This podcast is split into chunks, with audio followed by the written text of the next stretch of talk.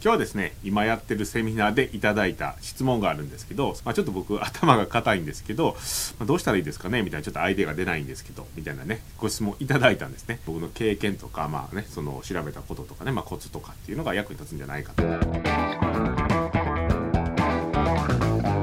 はい。レスポンスの山田です。今日はですね、今やってるセミナーでいただいた質問があるんですけど、その質問がですね、まあ、ちょっと僕頭が硬いんですけど、まあ、どうしたらいいですかね？みたいなちょっとアイデアが出ないんですけど、みたいなね、ご質問いただいたんですね。なのでそのことをテーマにちょっとお話をさせていただこうと思います。というのもですね、まあ、あの、僕はですね、まあ今ね、セールスサイター認定コースというセミナーをね、あの講師としてやらせてもらってるんですけども、その時にね、この質問をいただいたんですね。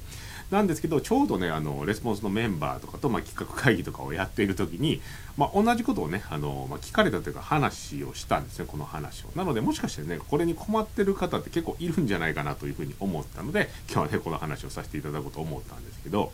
まあ、というのもね、僕は結構ね、あのもともとというか、まあ今もなんですけど、結構僕頭固いタイプなんですね。もともと司法書士やってましたからね、結構お堅い 仕事をね、やってたんですけれども、なので結構ね、今でもね、ちょっと自分で頭固いなと思ったりするんですけど、結構そのレスポンスのメンバーとまあ喋ったりすると、まあ、アイデアマンですねとかって言われるようになったりしたんですね。まあ、分かってへんなとか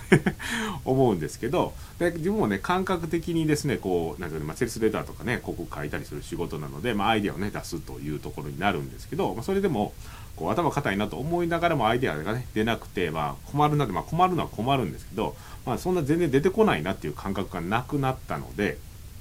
まあ、その辺のね、もしかしたらね、同じように、僕と同じように頭固いなというふうに思っておられる方で、こうね、アイデアが出てこないなって悩んでる方結構いるんじゃないかと思ったので、まあ、それはね、僕の経験とか、まあね、その調べたこととかね、まあ、コツとかっていうのが役に立つんじゃないかというところで今日はね、この話をさせていただきます。で僕も昔ですねこうねアイデアってどうやって出したらいいんだろうみたいなことを、まあ、ちょっと分からなくて、まあ、調べてた時期があったんですね。でまあまあパーッと読んだ本とかも入れれば、まあ、何十冊ねこう見たりしてたんですけど、まあ、その結果ね分かったのが、まあ、アイデアを出すためのベーシックな方法としてはやっぱりねこうアイデアを出すと思そういうふうに思ってる、まあ、これでアイデアを出そうかというふうに思ってる分野とかねそのそのことについての情報をね脳にバーッと入れていってそれをもとにねこううんっていうふうに考えていろいろ考えてである程度ね考えきったなと思ったらこうね例えばシャワー浴びたりとかあの散歩行ったりしてこうちょっとリラックスすると。そしたらこうパッとねアイデアがひらめくみたいなね、まあ、ことが載ってたりするんですけどほんで実際これやってみて、まあ、自分の体感的にはこれねやっぱり結構やっぱ効果はあるんですね。まあ、アイデア実際ひらめいたりとかっていうのはよくあるので、なのでこう寝かしておくっていうのはすごくね、この一旦忘れて寝かしておくっていうのはね、やることやってんですけどね、やった後に寝かしておくっていうのはやっぱりね、効果あるなというのは実感があるんですが、何ですかね、こう アイデアがね、ひらめくのを待つっていうのはね、なかなか そんなのんきでええのかみたいなとこぶっちゃけあるじゃないですか。例えば、まセールスレターとかで行くと、何て言ったらいいんでしょうね。まあ、期限とかがあるわけですよね。で、まあ、この日までにやらなあかんってなってるんですけど、それまでね、のんきにずっとリラックスしていくっていうわけにもいかないじゃないですか。まあ、別の仕事をね、やっといたらいいんですけど、それでもね、間に合うんかみたいな話ですよね。なので、まあまあまあね、こう、もうちょっとね、こう、その、そういう風な形ではなくて、こうね、ただ待つというね、ことではなくて、もうちょっとね、具体的にどうしたらいいかとね、お話をさせていただきます。でですね、このアイデアを出さないといけないというような時に、一番のね、あの敵になるものがあるんですね。それは何だと思いますか？まあね、いろいろな意見がね、ある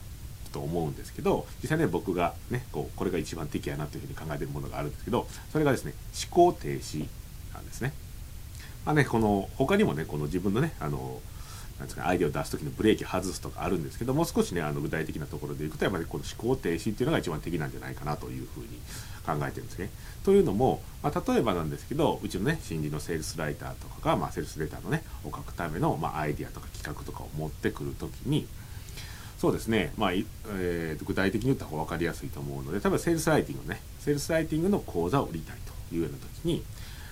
まあそうですね、まあ、ネットの集客をしたいと人は今いっぱいいますよねと。なので、セールスライティングっていうのはやっぱりネット集客するときにめちゃくちゃ役に立つじゃないですか。なので、まあ、ネット集客したいんやったらセールスライティング技術がま重要ですよというようなことをま伝えて、ま、商品を売ろうと思うんですと。やっぱりね、コロナの問題とかがあるんで、まあ、ネットでね、集客したいと思ってる人はまかなり増えてると。なので、まあそういうふうなね、ことを言ったらいいんちゃうかなと思うんですよと。なんですが、やっぱりね、ちょっと普通すぎて、このままじゃちょっとね、微妙やなとも思ってるんです、みたいなね。まあ、こんな感じでこう、どうしたらいいですかねみたいな感じでね、こう、ね、企画会議にね、持ってきたりするんですね。で、どうしたもんかなとかっていうふうに言ってるというようなことがあるんですね。で、これがね、結構ね、この思考停止をしている、あの、典型的なパターンの一つなんですね。でもう少しねあの詳しく説明をすると、まあ、思考停止というよりもね正確にはこう思考がループしてるみたいな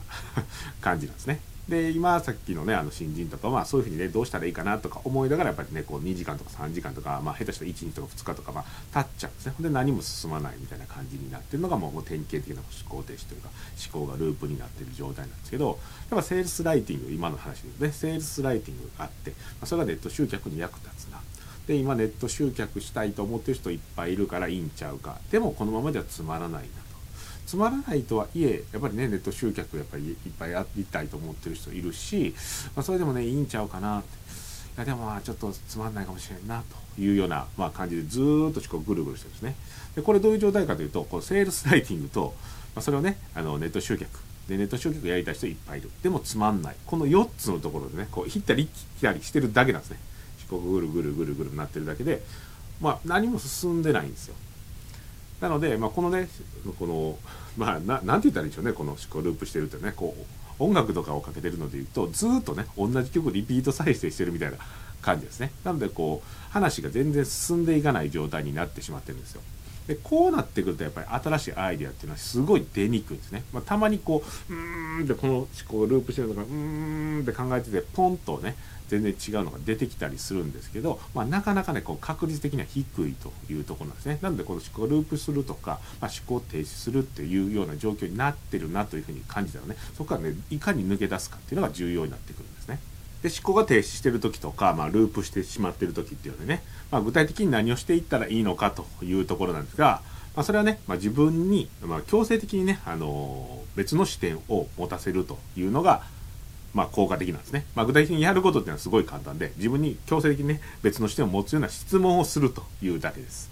なのでですね、まあ、アイデアをね、出すための本とかにはですね、まあ、こういうね、あの、質問集みたいなね、まあ、ツールみたいなのが載ってたりするんで、まあ、質問集って感じではないですけど、例えば、あの、マンダラアートっていうふうに言われるものとか、まあ、この真ん中にね、その、中心的なものを書いて、こう、どんどんどんどん連想ゲームのように広げていって、アイデアを広げていくというものであったりとか、まあ、まあ、調べてもらったら分かるんで、この説明だけではね、ちょっと伝わらないと思うんで、まあ、興味ある方はね、調べてもらってというとこなんですけど、まあ、そういうね、あの、一般的なツールっていうのが、まあ、アイデアを出すためにね、あるんですけど、まあ、それよりも、まあ、自分がね、あの、僕の経験上なんですけど、直接的にね、役立つアイデアを出そうと思うなら、そのね、自分が出そうとしている、アイデアを出そうとしている分野がありますね。その分野で使われているフレームワークとかを使うのがおすすめです。まあ、例えばね、フレームワークっていうのは分かりにくいかもしれないですけど、まあ、例えばセールスライティングのね、世界でいくと、さっきのね、フレームワークめちゃめちゃいっぱいあるんですけど、そうですね、例えば商品のね、あの特徴いっぱいリストアップしてからそのメリットを書いていくというものがあったりするんですね。あ、そうですね、どういう感じかというと、例えばこの今ね、撮影であのマイク使ってるんですけど、このマイクね、こっちに V 字型にこういう風に向いている形してるんですね。まあ、これは、まあ、僕のね、あの声だけね、こっちの方向にある声だけを、ね、音を収録するのに非常に便利な形になってて、まあこういう形になってるんですけど、まあそれでいくと、まあ YouTube ね、こう撮影するときは、こうね、外の雑音とかはすごい入りにくくなってて、まあね、聞きやすい音で収録するというメリットがありますよね。なので、こういうふうにいけるということですね。で、セールスライティングのやつで、さっきのやつでいくと、セールスライティングの特徴は、まあいろいろあるじゃないですか。ネット集客に使えるとかもありますけど、他にもね、まあダイレクトメールで使えるとか、なんかいろいろありますね、心理トリガーがどうのこうのとか。なんでそういうね、特徴をいっぱい出していくということをやれば、さっきのね、あのネット集客、ネット集客みんなやりたいと思ってるよねっていう、この思考のループからは強制的に抜け出せますよね。なのでこういうね、質問っていうかフレームワークとかをいっぱい自分のね、頭に強制的にいっぱい入れていくというのが効果的なんですね。まあ他にもね、例えば、そうですね、まあいっぱいあるんですけど、Why You, Why Me, Why Now とかね、Why Me が先かな、まあどっちでもいいですけど、とか、あとそうですね、まあ、機能的ベネフィットとかね、立体的ベネフィットがどうとか、まあ、感情的ベネフィットね、この3つがあったりとか、まあ、他にもそうですね、まあ、AIDA とかね、まあ、AIDA はね、まあ、実際にはフレームワークっていう感じではないかもしれないですけど、別にあんま気にしなくても大丈夫ですね。まあ、自分のね、頭にこうね、質問を入れるっていうのがポイントなので、まあ、例えば AIDA で言うと、あの、アテンション、インタレスト、デザイア、アクションなので、まあ、アテンションでも要は注意を引くということですね。お客さんの注意を、ね、業務上の注意を引くっていうことなんですよ。ですけど例えば自分がね調べた、ね、情報の中に読み手の注意を引くものがなんかないかなっていうこういうふうなこと言ったらね興味引くんじゃないかっていうふうに考えてるとまあ広告のアイデア出てくるかもしれないですよね。そんな感じでこうねあの使っていけばいいということですね。でこういうふうにやっていくとやっぱね思考の堂々巡りっていうのねやっぱその中が強制的に抜け出していくとでいろんなね視点で物事を見られるようになるのでそれはねアイデア出やすくなるという話なんですね。で、まあ、先ほどねそのアイデアを見つけるためにはこう一般的なねアイデアのね出すためのツールを使うよりもその、ね、見つけたアイデアの分野で使われているフレームワークとかね使った方が、まあ、アイデア見つかりやすいですよという話をしましたがなんでかというとね、その分野のフレームワークというのは、その分野で重要な情報が埋まってるところだからこそそういうフレームワークになってるわけですよね。ま、セールスライティングという特徴からね、あのメリットを出すという非常に重要な、これをやることに非常に重要な、ね、情報が引き出せるからこそそれやった方がいいよってなってるので、まあ、どの分野でもね、こういうふうなフレームワークあると思いますけど、それやることによってやっぱりね、質の高い情報がね、自分の頭の中からね、こう取り出せるようになるということなので、それはね、アイデアの質も上がるということですね。でいろんなねフレームワークを使えるようになるとそのフレームワークいろんな視点でこうね見ていくことができるようになるので要はフレームワーク1個2個3個4個5個みたいなの持ってるとそのなんていう武器をいっぱい持ってるような感じなんですね。例えば A というフレームワークで見てまああんまりいいアイデア出てこなかった。B ダメ。C もダメ。でも D でうまくいったってなまあ全然ありえるじゃないですか。あこれいけそうやなっていうのが出てきたんでね。そうなってくるとこのフレームワークとかを10個持ってる人とね、まあ、2個しかない人であればやっぱそれアイデアの質っていうのも量っていうのもねそのいっぱい持ってる人の良くなるというのはそれはそうじゃないですか。なのでこういうねフレームワークを使っていくと、まあ、たくさんできるだけ持ってやっていくというのがポイントなんですね。でもちろんねこういうことをやったら、まあ、絶対ねアイデアが見つかるかっていうともちろんそう残念ながらねそういうことではないんですけど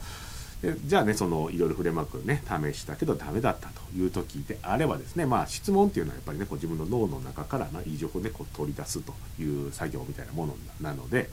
まあ、そもそもねこの脳に入ってる情報が足りないんじゃないかということであればねこのいろんなねあの本を読んだりとかねそのまあ、広告と書くんやったらお客さんにねヒアリングしてこう、ね、元の情報を増やすということをやってこうねなんとかね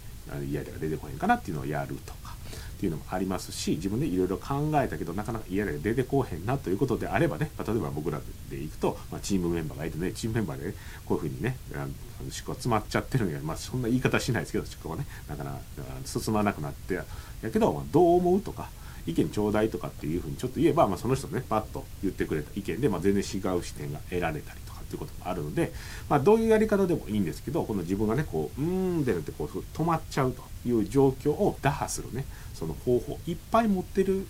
状態であればあるほどアイデアね出しやすくなるということですね。まあいろいろね話をしたんですけれども、まあ、頭が硬いなとね、まあ、もしね僕と同じようにね思っておられる方がいればやっぱりこういうねあのいろんな視点をねあの自分にね強制的にねこういろんな視点で物事が見られるように質問をねたくさん持っておくとか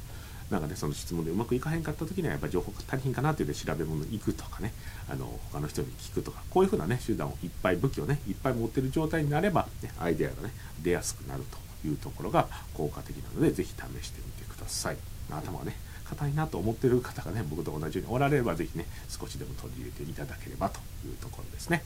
はい。では今日はねこれぐらいになります。ありがとうございました。最後までご覧いただいてありがとうございますいいねチャンネル登録をよろしくお願いいたしますレスポンスチャンネルでは今質問を受け付けておりますコロナに関することやビジネスマーケティングのことなどあなたの質問をレスポンスチャンネルでお答えさせていただきます問は概要欄からお願いいたします。あなたの質問お待ちしております。